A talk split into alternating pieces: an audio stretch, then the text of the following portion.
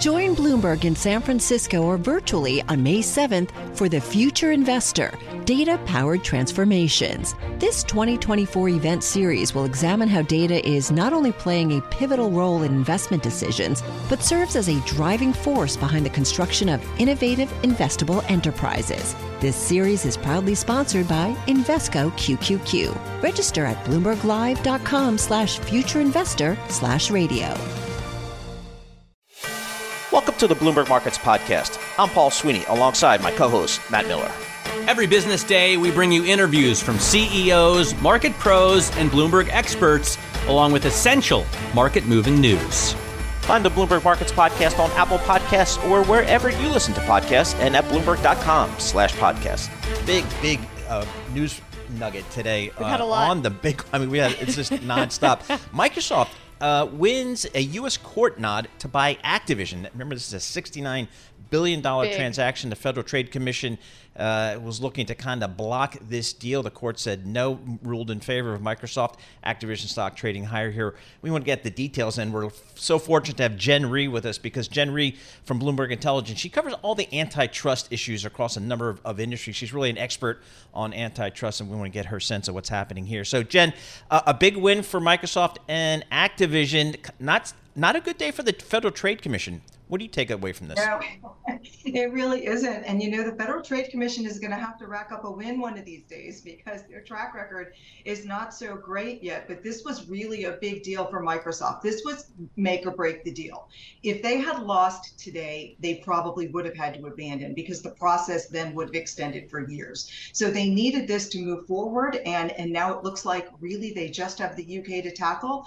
And it, since the last time I talked to you, Paul, it looks like we have some developing news, because they are talking about suspending the litigation in the U K, which means to me they're probably talking settlement at this point wow. with the Competition and Markets Authority there. So then would that mean the big barriers that were in front of it are potentially out of place at this point, and it could more easily go through?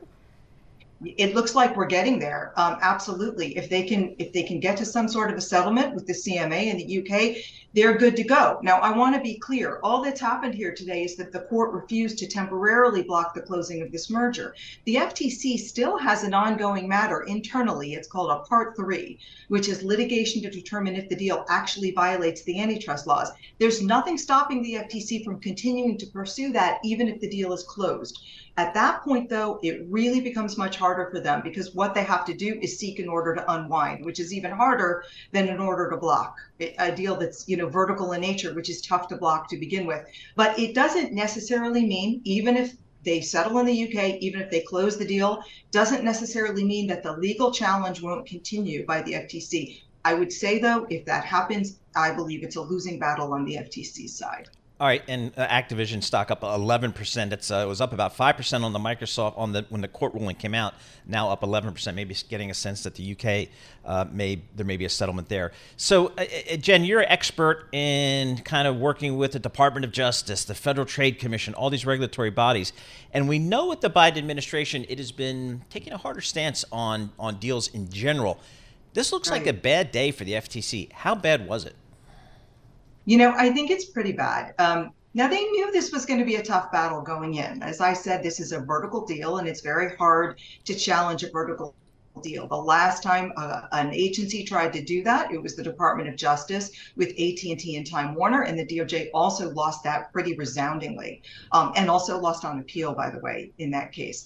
Um, the, it is very hard to prove harm when companies are vertically integrating. It's very different than when two competitors come together, because that concentrates a market. It's much more obvious how that might cause some consumer harm. And in a vertical situation, it's less obvious and harder to prove. But I, I do think this was a big test. I mean, the F T C is simply trying to stop many companies, but in particular big tech platforms, from growing through acquisition. They tried to stop Meta uh, from buying Within. They've now tried to stop Microsoft from buying Activision, and they haven't had success.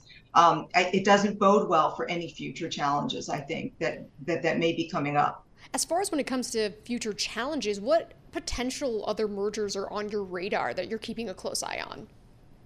Well, I'm really watching Adobe Figma carefully, because that's been pending for a while, and the company's finished up their investigation in mid-March. So I think something should happen there at any time. That's before the Department of Justice. And, and I... tend to think there will be a lawsuit to try to block it, because it sort of hits an area of heightened sensitivity right now, which it has the appearance of an incumbent buying a sort of smaller, scrappier, nascent competitor, a company that's posing some competition now but might grow into a bigger competitive threat in the future if it stays independent. So I think there could be a lawsuit there. Um, there's a little bit, you know, Broadcom and VMware is also pending. Uh, I, I just saw some breaking news that that might get clearance in Europe. I think the deadline there is something like next week for the European decision. Um, if that happens, I think that bodes pretty well for getting clearance elsewhere. Um, we have Kroger and Albertsons, very big grocery deal that's pending before the Federal Trade Commission. So we'll have to see in second half. We could certainly see either an, a settlement there or a lawsuit to block. I tend to lean more toward the lawsuit to block because we just haven't seen a lot of settlement activity by this F T C or D O J yet uh, in the last year. And then we have the pending litigation, uh, JetBlue and Spirit. The Department of Justice has already challenged that, and that's going to start trial in October. So I'm watching that one as well. Lots to follow. Hey, Jen, we yeah. also have uh, the folks from the P G A Tour uh, testifying yes. in front of Congress today. Uh, right. Pending pending merger between the P G A Tour and the LIV Tour, including right. a big investment from Saudi a Saudi investment fund. Uh, I'm not sure if you're a golf fan, but is there antitrust risk? Because that sounds like a, a, a horizontal deal. It is. And, and, you know, Paul, I'll say I'm kind of adjacent golf fan. My okay. husband's a huge golf fan. That makes me adjacent, right? Yep. So sometimes I'm in front of the T V watching some of this stuff. Um, Uh, yes, I agree with you. That's a horizontal deal that superficially, facially looks anti-competitive, um, like a merger to monopoly uh, or near to it. And so it's very surprising from an antitrust perspective that they move forward with this. Now, Congress is also worried about national security issues. So I think today's hearing may actually, it covers both. I think it may be more focused on national security. You know, the idea perhaps that the Saudis could get in their hands the data of U S golf fans, golf golf consumers, um, or even other issues. But from an antitrust perspective, Paul, it looks like a very difficult deal to do to me. Um, and golf doesn't have an antitrust exemption like some other sports leagues. For instance, baseball has some limited antitrust exemptions. Golf does not have that. So we'll have to see what happens here. We do know the D O J has already opened an investigation,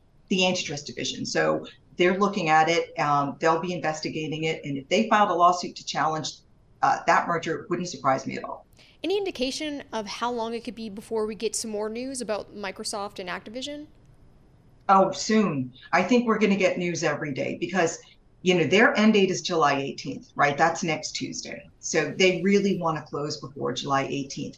So I suspect they're talking right now very earnestly with the U K C M A, trying to reach some sort of settlement, maybe even with an agreement that let them close before their July eighteenth date, so maybe Monday or even this Friday, um, and hold separate if they need to for continued discussions with the U K, or if a settlement can't be reached to go through the appeal. Because holding a company separate obviously makes it much easier down the road uh, to unwind the deal if the U K were to prevail. But I suspect at this point, given overwhelmingly the global uh, regulators have cleared this deal, you know, Europe yeah. didn't only clear it, but Europe said the settlement was pro-competitive, that, that it wasn't just neutral, that it was pro-competitive. And I think there's a lot of pressure on the C M A to let this go forward also with some kind of a, a behavioral settlement, promises by Microsoft not to take these games exclusive. All right, Jen, thanks so much for joining us. Really appreciate it. Jen Rie, uh, antitrust litigation analyst for Bloomberg Intelligence, opining on a number of deals. The big news today, uh, Microsoft uh, getting uh, a court clearance to proceed uh, next steps with its uh, pending acquisition, Activision. Remember, that's a, a gaming company, and this transaction is valued at sixty-nine billion dollars. So even by Microsoft's standards, pretty darn material. We'll have more reporting on that going forward. From Silicon Valley to Wall Street, the promise and perils of artificial intelligence are playing out on the world stage. But what will the next phase of A I adoption look like? Which companies, from big tech to startups, will dominate? And where do the risks and unintended consequences lie? I'm Emily Chang. Join me at Bloomberg Tech in San Francisco, May ninth, to answer many of the industry's burning questions, alongside Snap's Evan Spiegel, Xbox President Sarah Bond, OpenAI's Brad Lightcap, top researcher Doctor Fei-Fei Li of Stanford, and many more. More details and just a few tickets left at Bloomberg.com slash TechSF. You're listening to The Tape, catch our live program, Bloomberg Markets, weekdays at ten a.m. Eastern on Bloomberg dot com, the iHeartRadio app, and the Bloomberg Business app, or listen on demand wherever you get your podcasts. I'm looking at yes. the Bloomberg Commodity Index. B C O M. You know, exactly. And, you know, from its high, recent high back in August, September of last year, it's down about almost twenty percent. So that, there's yeah. uh, disinflation for you, I guess. But we got somebody in our studio here who knows a lot more than we do. David Schassler, portfolio manager and head of quantitative investment solutions at VanEck, joins us here in our Bloomberg Interactive Broker studio. David, talk to us how you guys at VanEck, how you guys trade, invest in commodities. Sure. So we manage a commodity fund. The ticker's P I T, P I T. It's a okay. throwback to the old commodity uh, pits. Really what we do, it's a quantitative approach. So we're looking at a few different things. The first, we're looking at what is the structure of the curve. So are we in backwardation or contango? If we're in backwardation, it's an implication that there's some likely supply issues, right? A bullish sign. So that's something that we watch okay. very closely. Secondarily, what we're doing is we're looking at prices and seeing, are these commodities well behaved or not? Clearly, natural gas has not been. We've been really significantly yep. underweighted for a very long time yep. now. Um, and then the third, mean reversion. Commodities are super cool in the sense of they may not have the most attractive return stream, but they're always zigging and zagging. Right. And if you watch those zig and zags relative to each other, there's usually an opportunity. So we will look for mean reversion opportunities within there. So it's a very active strategy, and that's what we do. So how are you advising clients to position at this point? Within commodities or from an overall asset allocation perspective? Let's start with commodities first. Within commodities right now, we are bullish on energy. We have around a fifty percent allocation, fifty percent allocation wow. to commodities, significantly higher than what you referenced before with the yeah. Bloomberg Commodity Index. We're bullish on oil, right? We've got a big C P I report coming out tomorrow. Don't have a big view on that, but if you look at the C P I trends, inflation's falling largely because energy prices are falling. We don't think that that trend continues. In fact, we're obviously betting in the opposite direction. A lot of those issues we think are behind us. Um, lower prices, softer prices are discouraging production, right? Saudi Arabia reducing production, eating into supply. Obviously, the S P R stuff largely behind us. We think oil prices firm up here. Go higher. Clearly, we're betting on that. So then the production issues would be the catalyst to moving energy prices. Yeah, higher. so so hate to be bearish on the economy, but we are. Okay. But there's a relatively inelasticity of demand when it comes to energy prices, when it comes to oil. So we think we can see a, a softening in demand. Modestly, we think that the supply side is where the juice is in this story, and we think that that's what drives, that's what firms up prices and eventually drives them higher as we move later in the year. And now the, the contra call to this is Bloomberg Intelligence Mike McGlone, our commodity strategist, Miami says, Mike. Yeah, Miami Mike, he says oil goes to fifty before it goes to one hundred. It's And just, just that's the, and his thing is, and I, actually I won't speak for him, but anyway. So, and I guess the bearish call is just demand, that the demand curve is outweighing the supply curve here. Is that a concern of you, that demand out there, whether it's Russia not being as strong as we thought, whether it's being the continued tensions in Ukraine or whatever, maybe a recession in the U S. What? How do you think about the demand side of the of the energy space? Demand softening continues to soften because we do have a bearish view on the economy. Okay. That's what's likely going to happen when when the Fed takes the juice bowl away. So we think that that's going to continue, but it's a supply side story. So we okay. think that the supply side is going to cause an imbalance, sends oil prices higher. Now, if we're talking two to three months out, he may be right, we may be right. But if we're talking six, twelve months out, we think that we're right. So we talked about positioning specifically in the commodity space. What about more broadly? Our view, broadly speaking, is that investors should have an allocation of ten to fifteen percent to assets with scarcity. Okay. We're talking about commodities. We're talking about natural resource equities. We're talking about gold bullion, gold equities. These are the assets that have historically performed the best during periods of high inflation. Now, quick preview on our view on inflation. This time is not different, meaning inflation doesn't happen often, but when it does happen, it sticks around for an extended period of time. We think that that's what happens. C P I, again, being pulled back because of energy prices, we think that reverses. With periods of inflation, pockets of inflation, disinflationary pockets, pockets of inflation, it comes in waves. We are right now in a disinflationary wave. We've said it for a long time. Once you get into one of these disinflationary waves, everybody's going to come out of the closet again and say, listen, we knew that inflation wasn't going to happen. It was only temporary. That crowd's going to come back out. They're going to be really, really loud. We think that they get tricked again. Inflation continues, and we end up with an average level of inflation significantly above two percent. During these regimes, you want to own assets with scarcity. I look at the S and P five hundred right now. I get very nervous. I see a rich index. I see an imbalance index. I see an index that is dominated by the five biggest technology companies that have negative earnings yield relative to short-term treasuries. Then I look over at energy stocks. I see positive earnings yields. I look over at um, diversified miners. I see positive earnings yields. I sit there, I scratch my head and say, how can you be comfortable with the S and P five hundred when you see such attractive opportunities, specifically within energy, most attractive segment of the market right now, in our opinion? Sugar. I like sugar. We've been we've been bullish sugar for a long time now. How do you what's what's the call on sugar? So we've been bullish on it. We've taken profits on it. We're likely going to continue to do so. That's a supply-demand imbalance story. We picked that up based off our technicals. Um, we're still bullish on it. We maintain our bullish position on it. It's just a situation when you look at the commodity complex and you look at energy, and we see probably better opportunities there going forward than with sugar, but we've done well with it. We've sugar is up seventeen percent year to date. Is it so? How do, if you invest in sugar, you just think the demand's going to be higher than the supply, right? I mean, it's just a commodity, or is that kind of how you, you go about that's, it? That's the case for all commodities. That, yes. That's right. So you just think the demand is higher than the supply. So is it, has it been a supply issue that you guys got right, or was it the, the demand it, side? It has been a supply issue that we got right. Why did we get it right, though? We got it right because we read the tea leaves from the technicals of the market.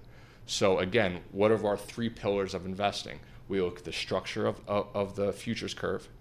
We look at the price of it. It had an attractive return profile. Um, And that's why we were biased towards it. Now, why was all that happening? Because of the weather situations, because of what happened on, on the underlying supply side of sugar, and that was the catalyst. Where do you for grow? It. Where's sugar grown? Where Where do we get sugar? Sh- sugar's born. India's big produce exporter. Sugar's Sugar's across the board. Yeah. Is it okay? Yeah. I didn't know if it was like some part of the world that was having a drought or this or that. Yeah. So we we read the we read the tea leaves from the technicals. The technicals are driven from the supply-demand imbalances, yep. But we are not fundamental analysts. What we are doing is we are looking at the structure of the curve. We're gotcha. Looking at okay. the supply-demand imbalance. What What's about infrastructure? Because I know that's another big part when you're looking at the allocation within your E T F. Infrastructure is really cool in the sense of if you are bearish on the economy and you want to protect profit margins, think of companies that have effectively, you can almost think about it as contract pricing. Think of toll roads, airports, heliports. These are businesses that are really insulated from inflation, so they can maintain profit margins, and they are very defensive if we roll into a recession, which unfortunately is likely to happen given where we are, right? So when we think about the portfolio, right now we're invested in infrastructure through our inflation allocation E T F, ticker R A A X, R A A X. It's around a sixteen percent allocation. If the economy has a crash landing, obviously commodities are going to be vulnerable there. And we look at the portfolio and say, what should do well? Infrastructure should mm-hmm. do very well in that environment. That's why it's there. It's there as a diversifier. It's there to maintain profit margins if inflation continues, which we expect. Man, I learned a lot today. I, so did I. I love this take, sugar. We'll, we'll get this guy back here. Yeah. David Schassler, portfolio manager and head of quantitative investment solutions at VanEck, uh, doing commodities, lots of symbols out there to follow some of those. Now, are those, uh, David, just real quick, are those funds or are those E T Fs? E T Fs. E T Fs, okay. I, God forbid anybody does is in the mutual fund, fund business anymore. It's all E T Fs. Right. It definitely the, is. That's what the kids are doing. I get it. I get it. The days of me going up to Boston and seeing all the big mutual funds, I think that's a thing of the past. Uh, David Schassler, thanks so much for joining us. You're listening to The Tape. Catch our live program, Bloomberg Markets, weekdays at ten a.m. Eastern on Bloomberg Radio, the TuneIn app, Bloomberg dot com, and the Bloomberg Business app. You can also listen live on Amazon Alexa from our flagship New York station. Just say, Alexa, play Bloomberg eleven thirty. Jess Mitten, Paul Sweeney here in the Bloomberg Interactive Brokers Studio. And Paul, as you know, we've been discussing so much about yep. those big banks coming up, reporting earnings, but also when it comes to the Fed's vice chair for supervision, Michael Barr, is proposing those big bank regulation changes where what would happen with banks with at least one hundred billion dollars in assets could face higher capital limits. So who better to speak with us mm-hmm. about both of those two topics? And Allison Williams, Senior Global Banks and Asset Manager Analyst with Bloomberg Intelligence, who's here in studio with us. So I'll start off, Allison, when it comes to these changes that Michael Barr is proposing, can you walk us through what that really means and how the banking industry is reacting to this? So we're still waiting for the, the finalization, but I think the, the surprising things were, one, that he went down to the one hundred billion dollars uh, uh, market cap. I'm sorry, mar- not market cap, but asset size. And then also, you know, he he was saying basically adding, you know, it would add like two percentage points, two dollars for every one hundred billion dollars in risk-weighted assets. So, um, or two dollars for every one hundred dollars. I can't get away from saying the wrong thing here. But anyway, I, I, the, the bottom line is, can we just get the final rules? The bank's been yep. waiting for these for a long time. And so I think that's why maybe you didn't see much movement in the stocks yesterday, because, um, you know, Powell had already hinted at sort of a twenty percent increase in capital required. Now we have this other hint. So we're still waiting to get the proposal. The other thing that we got, which is sort of old news now, but we did get the stress tests. The banks mm-hmm. all did well except for Citi. And so that signaled their requirements are coming down. So that's a key positive. But yep. banks are staying conservative, partly because of the Basel three endgame. And then, um, you know, partly because of the economy. So why is are some of these new, I guess, rules for the banks, is this a response to the, the some of those smaller banks stressed a few months ago? So I think maybe the, the you know, dipping down to the, the applying the rules right. to a broader set of banks, I think it definitely comes to that. But, okay, but it seems to me there's already a lot of rules for the banks. Maybe I'm just paraphrasing Jamie Dimon here. But they just weren't enforced right. efficiently at right. all for some of these banks. It wasn't like there, there's not enough rules there, so that the existing rules were not efficiently enforced properly. Well, and, and, and part of it is, right, that, you know, the rules are always, you know, solving the last crisis. Yes. Yep. Um, so one thing that we we know that happened since the, the global financial crisis is the, just the fact that, uh, you know, the mortgage market has been tight. And so, like, that's the one area we don't even worry about this time around, the residential yep. mortgage. We... Excuse me, we do worry about commercial mortgage, but it hasn't been a while since we've right. uh, had to worry about that. So Michael Barr basically saying that America's biggest banks are going to need more capital. But what about when it comes to these regional banks, to Paul's point, that obviously were under those stresses during the spring? And what does that mean moving forward for some of these mid-size or smaller banks? And that's why, um, to Paul's point, I think that's why we did get some regulations reaching out to these Um, you know, super regional and big regional banks, right? So it's not the, the smaller community banks, but some of those regulations in recent years under Quarles had, had actually been rolled back. And so I think sort of bringing them back into, into the fray is, is part of the issue. But I would say, you know, the, the key issue that sort of brought down those three banks, it, it was asset liability management, but it was a broad issue that happened across the banking sector where you had this huge inflow of deposits that was invested in securities, then rates went the other way, right? That's what caused, um, or was the catalyst for these these three banks that, um, as I said, the asset liability management was part of it, right? Because what you saw for banks that managed it well was to say, look, we know these aren't these deposits aren't permanent. We're not going to tie them up in something that's going to potentially make us illiquid. All right, so we're going to have um, some big banks reporting on Friday, which means we'll probably see you again. Um, J P Morgan, Wells Fargo, I mean, right, Citigroup, and Citigroup. So three of the biggies.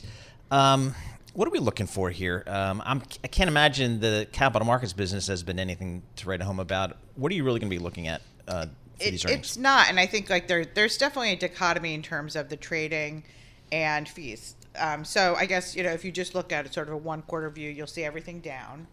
But trading is really normalizing into a historically high level. So if you look at a very long term chart, yes, trading is coming down a bit, but we're normalizing in a historically high level. Fees, on the other hand, are steadying in uh, levels closer to pre-pandemic, so very low levels. Mm-hmm. So the, one of the big things we're going to see this quarter are higher expenses tied to severance And we're going to see, you know, banks finally, I think, coming to terms with the fact that, okay, this huge boom that we saw in twenty twenty-one um, is, is not likely to repeat anytime soon.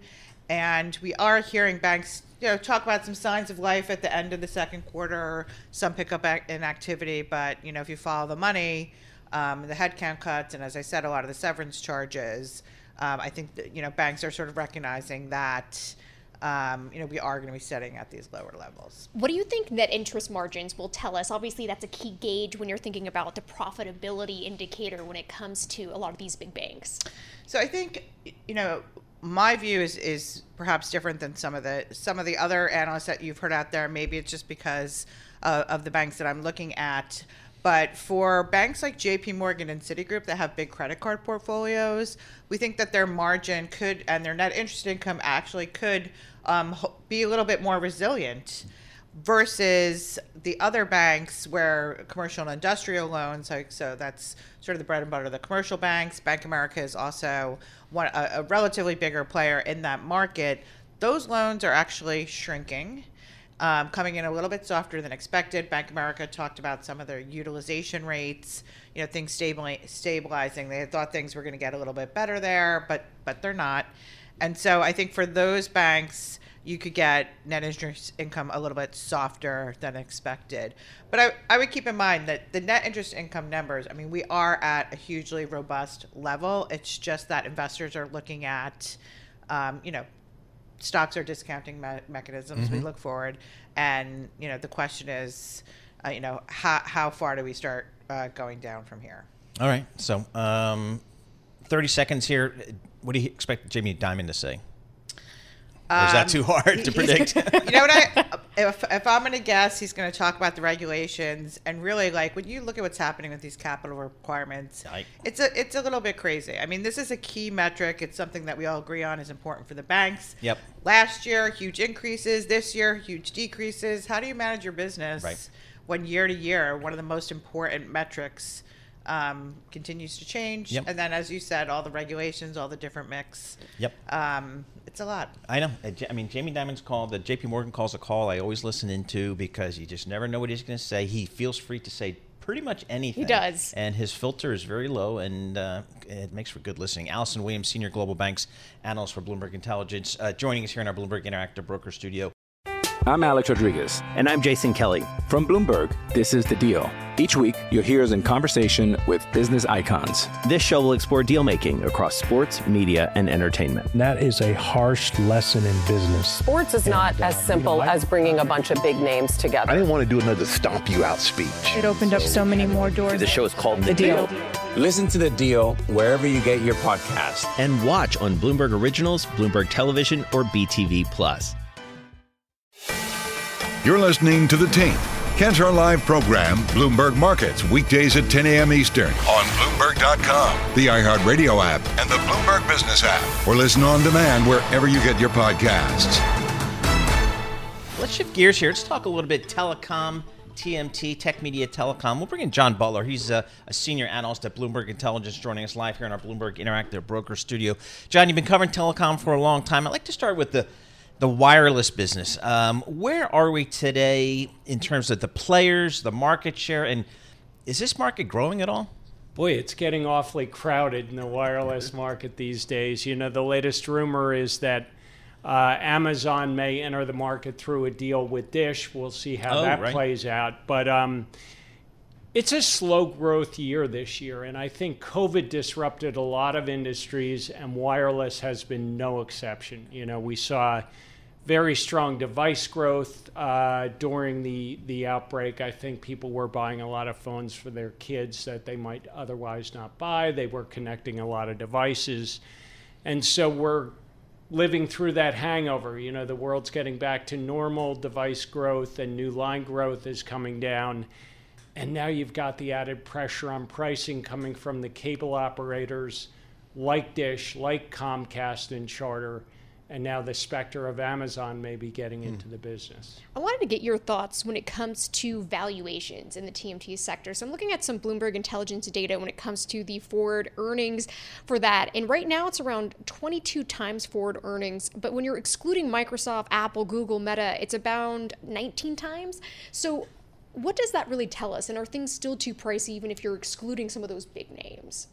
So I need to tread carefully with some commentary on valuation, but um, you know, it's no secret that the tech sector in general has done very well in this environment. I think people are responding to growth there. So, you know, the tech names that I cover, Zoom is a good example, RingCentral, Cloudflare, a number of those names continue to post double-digit growth, even, you know, during this tough economic environment. And so I think that may account for some of what you were referring to, the relatively inflated multiple relative to the broader market. So talk to us about the, the broadband business, John, because that was such a growth business for the telecom companies, the cable companies. Everybody needed more uh, broadband. We doing downloading video and all this kind of great stuff. Where are we in terms of that market and how it's shaking out competitively? Well, that, I think, Paul, is part of the double whammy for the telcos and the cable operators in that that market is maturing now and also becoming price competitive. I think the good news there is that our appetite for content and downloading more and more content, and as content gets more bandwidth intensive as we, we move up to uh, H D streaming, you know, that people are trading up to higher priced plans, but in terms of organic growth, new line, new, think of it as new line growth, that is really moderating here. And so I would call that market as, as mature as wireless right now.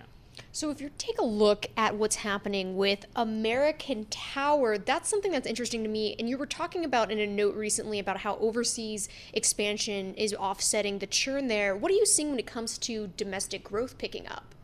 So uh, American Tower is one of big three, the big three tower companies here in the U S. American Gee, I Tower. I wonder who brought them public. I wonder who spun them out of. Is this somebody American here? I think it was Paul Sweeney that yeah. took. Boy, what a great business that was. That's a it's great a business. It's a terrific business. Wow. It's actually a real estate business, yeah. and they make their money on leasing that vertical real estate on the towers to telecom companies that need to set up antennas to give us wireless service. American Tower and S B A, two two of the three big three, are seeking a lot of growth overseas now that the U S is largely a built-out market. So, I mean, I guess American Tower and Crown Castle, they've always had some, or not always, but I mean, certainly over the last ten or fifteen years, they've always had international growth. Do they go to developing markets like in India, for example, or, or do they stay in the more mature markets? So Crown Castle does not. They have said they're really going to stick with the U S, and they're rolling out a business called small cells. So okay. these are, think of mini cell sites that you can run through neighborhoods to provide fixed wireless broadband, for example, or higher bandwidth in transit hubs or stadiums.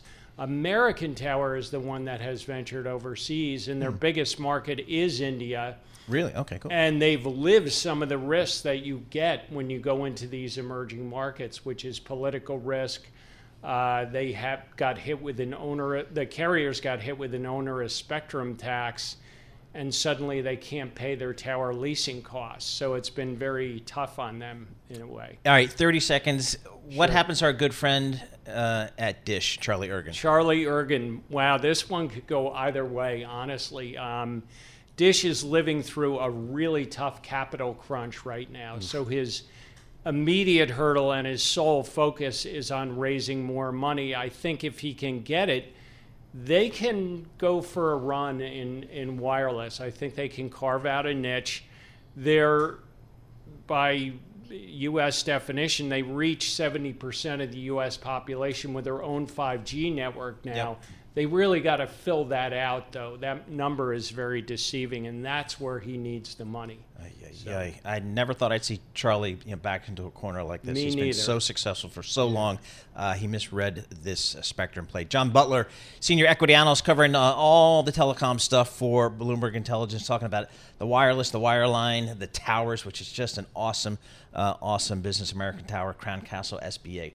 You're listening to The Tape. Catch our live program, Bloomberg Markets, weekdays at ten a.m. Eastern on Bloomberg Radio, the TuneIn app, Bloomberg dot com, and the Bloomberg Business app. You can also listen live on Amazon Alexa from our flagship New York station. Just say, Alexa, play Bloomberg eleven thirty.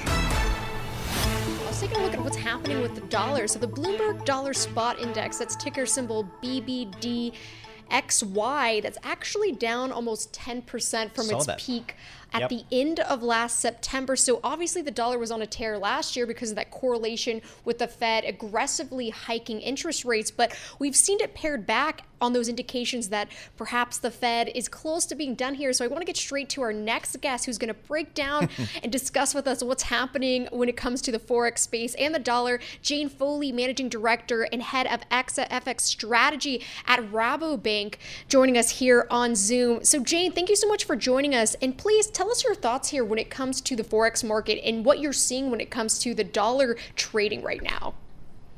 Well, with respect to the dollar, there's one word I think that's really entered into the framework here, and that is disinflation. So uh, the market is is beginning to think, well, you know, look at look at the C P I forecast for, for tomorrow. That's obviously the key event of the week. And the market expectation here is for a headline number of three point one percent year on year. Now, that would be down from four percent in the last round and significantly below where we've had that peak. And not only that, but there's been a variety of economic data just in the last few days, which again feeds this impression that, oh, you know, are we finally seeing disinflation in the U S? Of course, we've had the, the New York Fed survey, household uh, inflation forecasts down to three point eight last month, the lowest just more than two years. And we've had, of course, within that uh, uh, F. N F I B data, which improved, but we had the share of business increasing prices. That share has declined. There's now twenty-nine percent of businesses from thirty-two percent. So there's various different indicators here, which has got the market excited, as you say, that, yeah, you know what, they're going to hike interest rates in July, uh, from the, the Fed is, but perhaps that's then done. Whereas if you look at some other central banks, many of those G seven, uh, G ten central banks, well, they've got some more easing to come. The E C B, for instance, that the market still thinks they might go in September as well as July. Canada, for instance, expected to, to go again. R B A could go again. Norway, Sweden, and of course the U K. Uh, perhaps now uh, the market's expecting that one to to have to go higher for even longer than most of the most of its peers. So is it? it Like, just take the U K, for example, uh, Jane. Is the expectation that inflation there is going to be harder to fight than perhaps in the U S? Yes, absolutely. You know, for instance, we were talking about that the market consensus for the C P I print in, in the in the U S being what, three point one percent. But for the U K, disappointingly, for the last couple of months, the, the U K C P I inflation rates has been coming in higher than expected, and it's remained now at eight point seven percent. Mm. So that's a lot higher on, on almost any sort of metric than in the U S and also in the Eurozone. Uh, for instance, this morning in the U K, we had the release of the latest Labour report.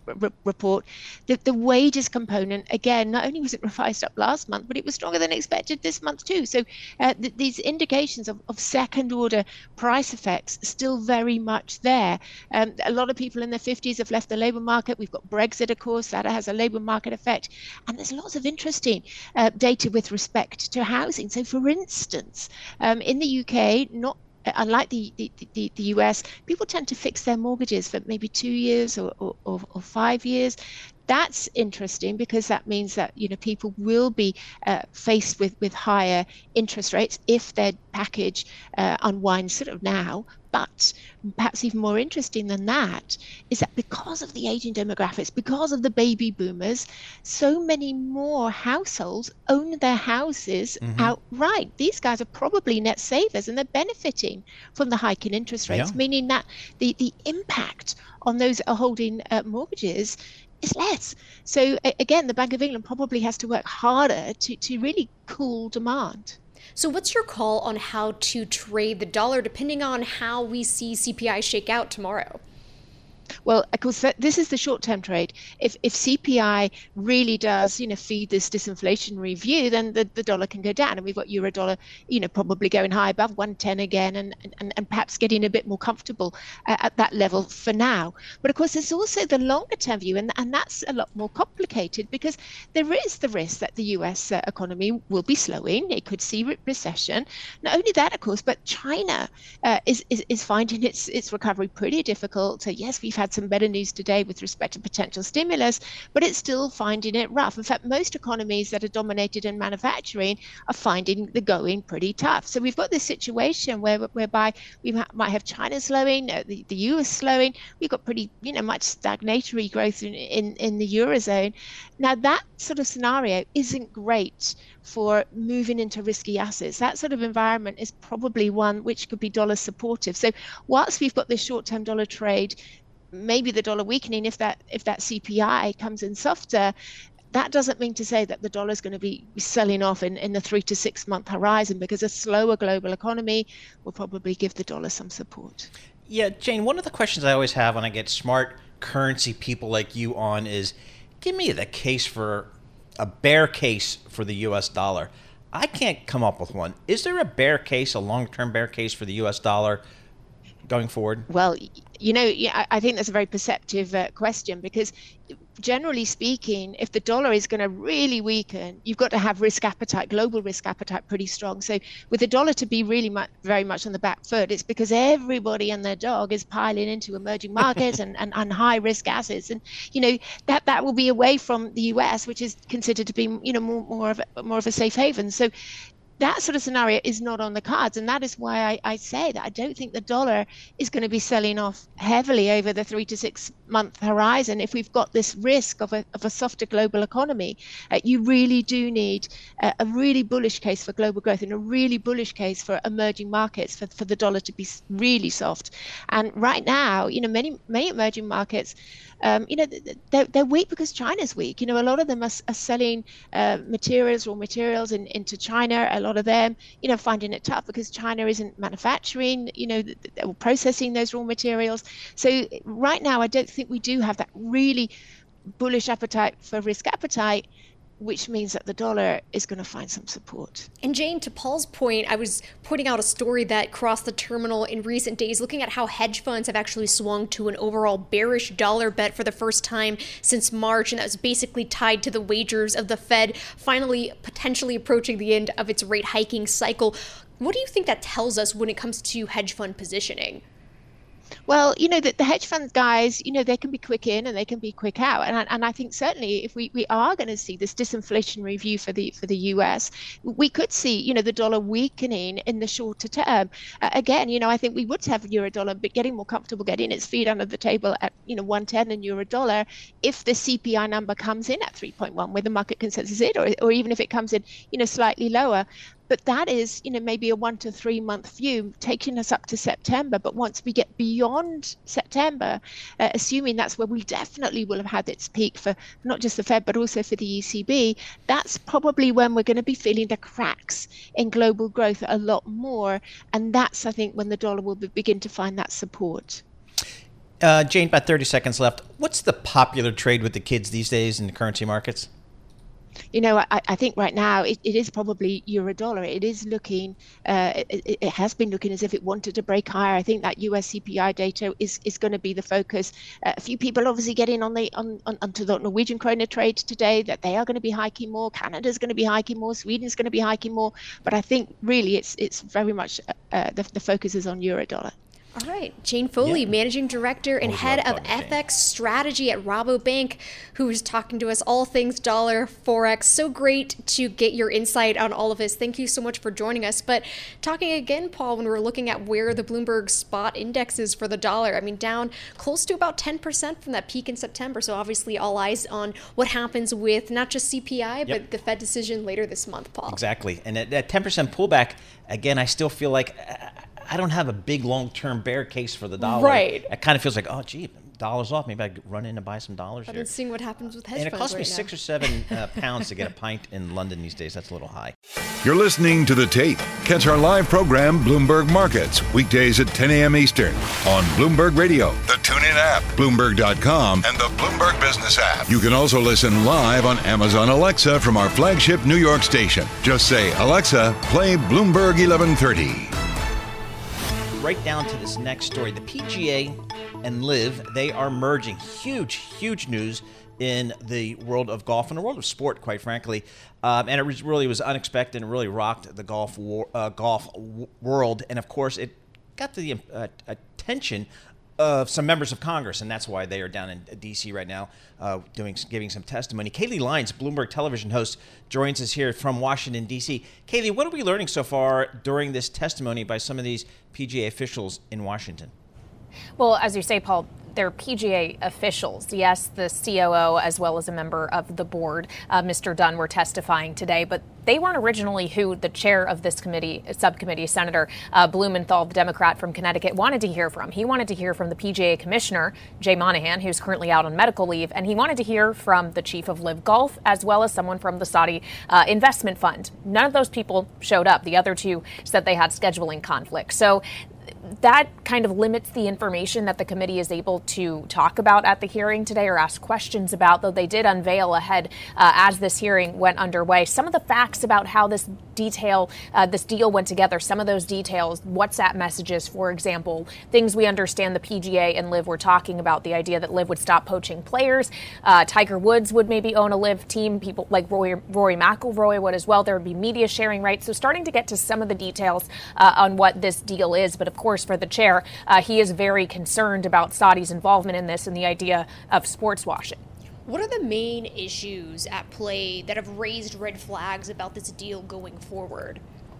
Well, sports washing is definitely a big one, being that this is the Saudi uh, investment fund we are talking about. And the accusation on the part of uh, Chair Blumenthal and others has been that this is just another example of Saudi Arabia trying to wipe its slate clean or improve its image uh, around the world to kind of cast aside concerns around human rights ab- abuses. Jamal Khashoggi, of course, uh, one example of that. And so that's the accusation, that sports washing is at play here and that the Saudi government shouldn't be uh, playing such an integral Uh, have such an integral influence on American culture and sports culture specifically. The others, of course, are uh, antitrust concerns. This subcommittee that was holding this hearing today doesn't actually have the power to block the deal, but I spoke with Senator Blumenthal on the sidelines before he went in uh, to the room, and he said that what they can do is uncover facts, uh, they can make policy suggestions, and whatever they are able to uncover, they can give to the Department of Justice, and the Department of Justice can use in that antitrust inquiry. And, of course, the D O J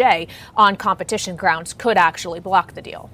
You know, Kailey, one of the things that I think frustrates a lot of observers here of the game and of this, the business of golf is we just don't know anything about this deal. Nothing's really been released, and it's been, you know, a number of weeks. That in and of itself is is is really a cause for concern. But I guess one of the questions that I think one of the messages that the P G A Tour is trying to get across is, hey, even though we're going to take billions of dollars from the Saudi fund, we, the P G A Tour, will be in charge.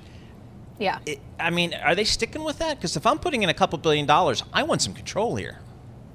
Yeah, they are sticking with that message. Also, the idea that this is a matter of, of survival, that they needed to do this in yep. order for the tour to remain uh, what it is currently, because they had so many ongoing legal fights uh, with LIV, and it had been so very contentious, which, yes, is why this deal took everyone by surprise, but by its very nature would kind of ease that on the part of the P G A Tour. So that's the message uh, that they are sending. But as you allude to, Paul, we really don't know so much of the details. That is something that uh, Senator Blumenthal was bemoaning today, how not transparent it has, be, ha- it has been. We don't know all of the numbers uh, around this, for, but for the P G A, they really are indicating that this was a matter of, of survival and preservation.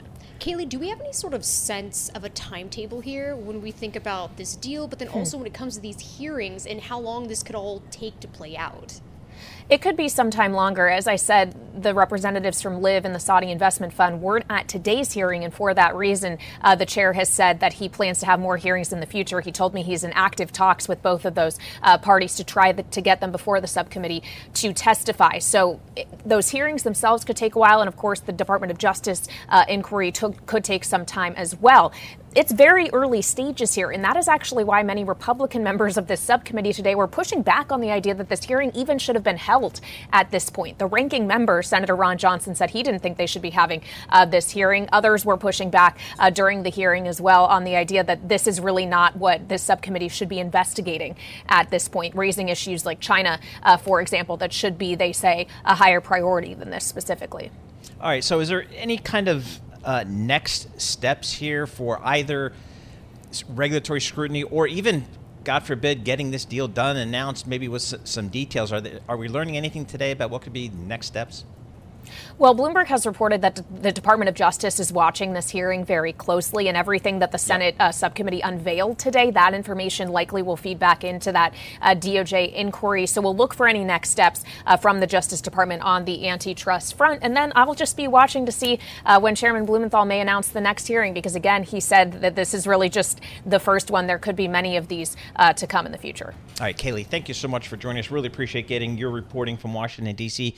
Kailey Leinz, uh, Bloomberg News, talking about this LIV P G A deal. Uh, we got some folks in front of Congress trying to explain what's happening. You're listening to The Tape. Catch our live program, Bloomberg Markets, weekdays at ten a.m. Eastern on Bloomberg Radio, the TuneIn app, Bloomberg dot com, and the Bloomberg Business app. You can also listen live on Amazon Alexa from our flagship New York station. Just say, Alexa, play Bloomberg eleven thirty. Adjustment. And Paul Sweeney here in the Bloomberg Interactive Brokers Studio. And Paul, up next, I wanted to talk what's happening with technology, and especially when it comes to tech hiring for some of these top recruiting firms.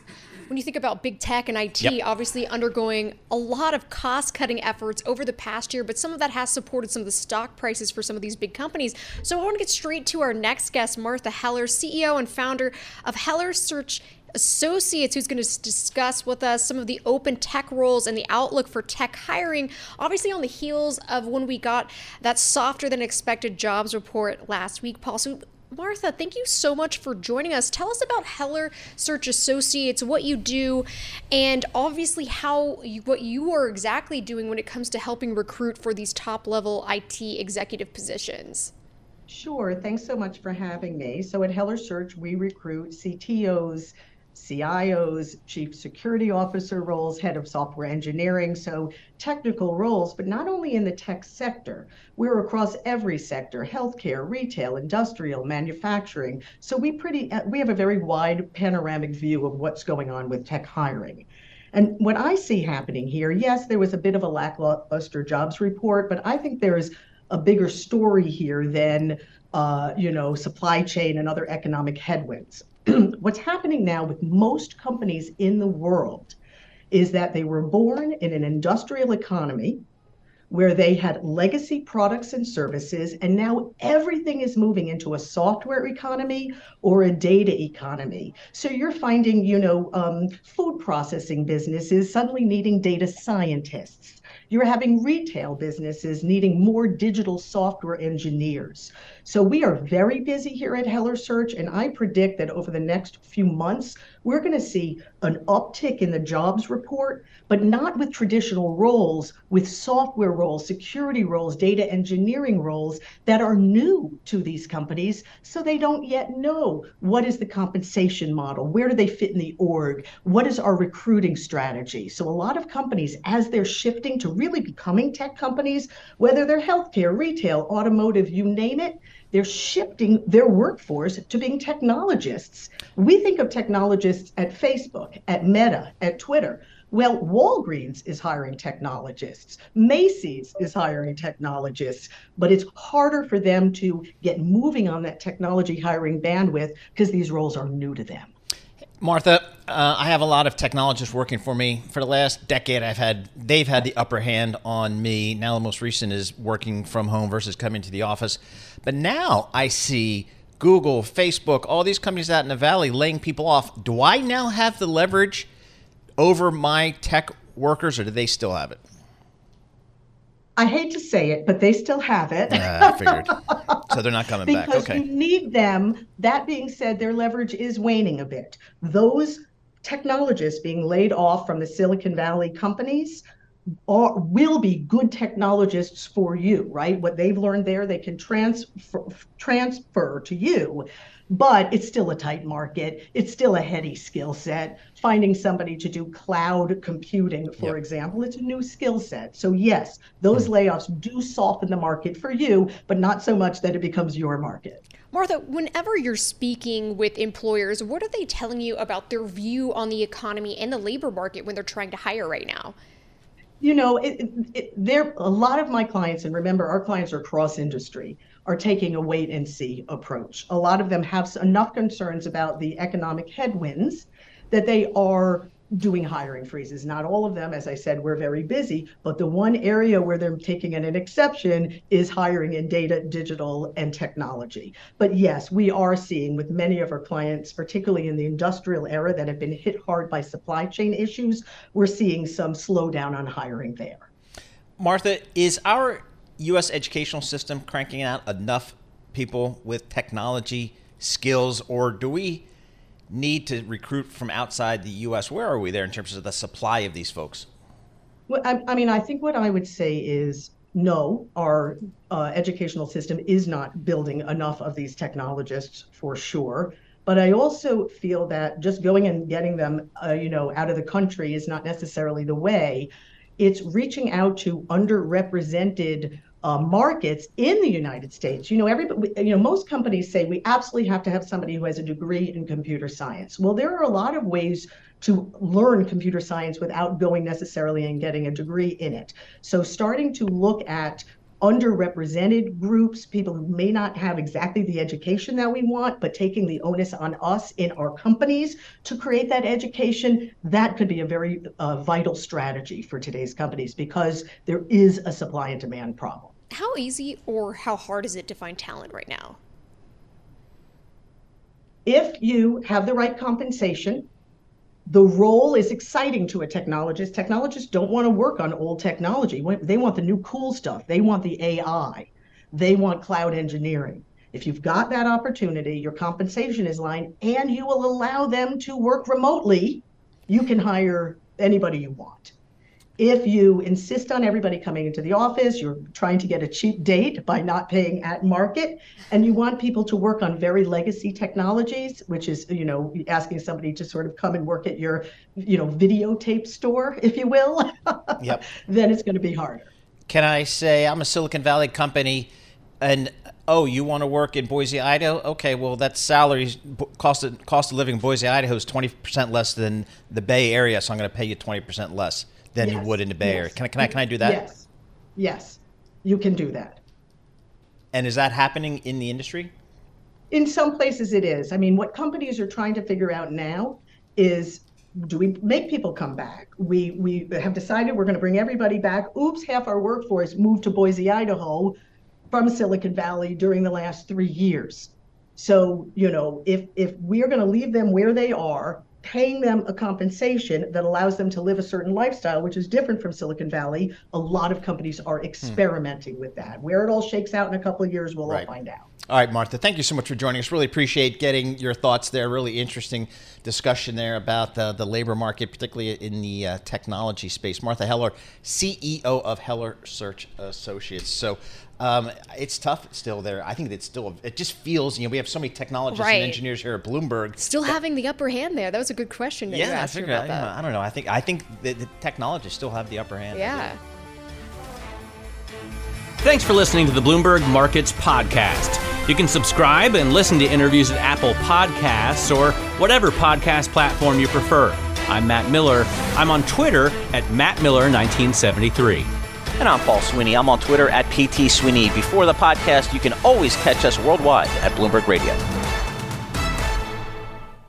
Join Bloomberg in San Francisco or virtually on May seventh for The Future Investor, Data-Powered Transformations. This twenty twenty-four event series will examine how data is not only playing a pivotal role in investment decisions, but serves as a driving force behind the construction of innovative, investable enterprises. This series is proudly sponsored by Invesco Q Q Q. Register at Bloomberg Live dot com slash future investor slash radio.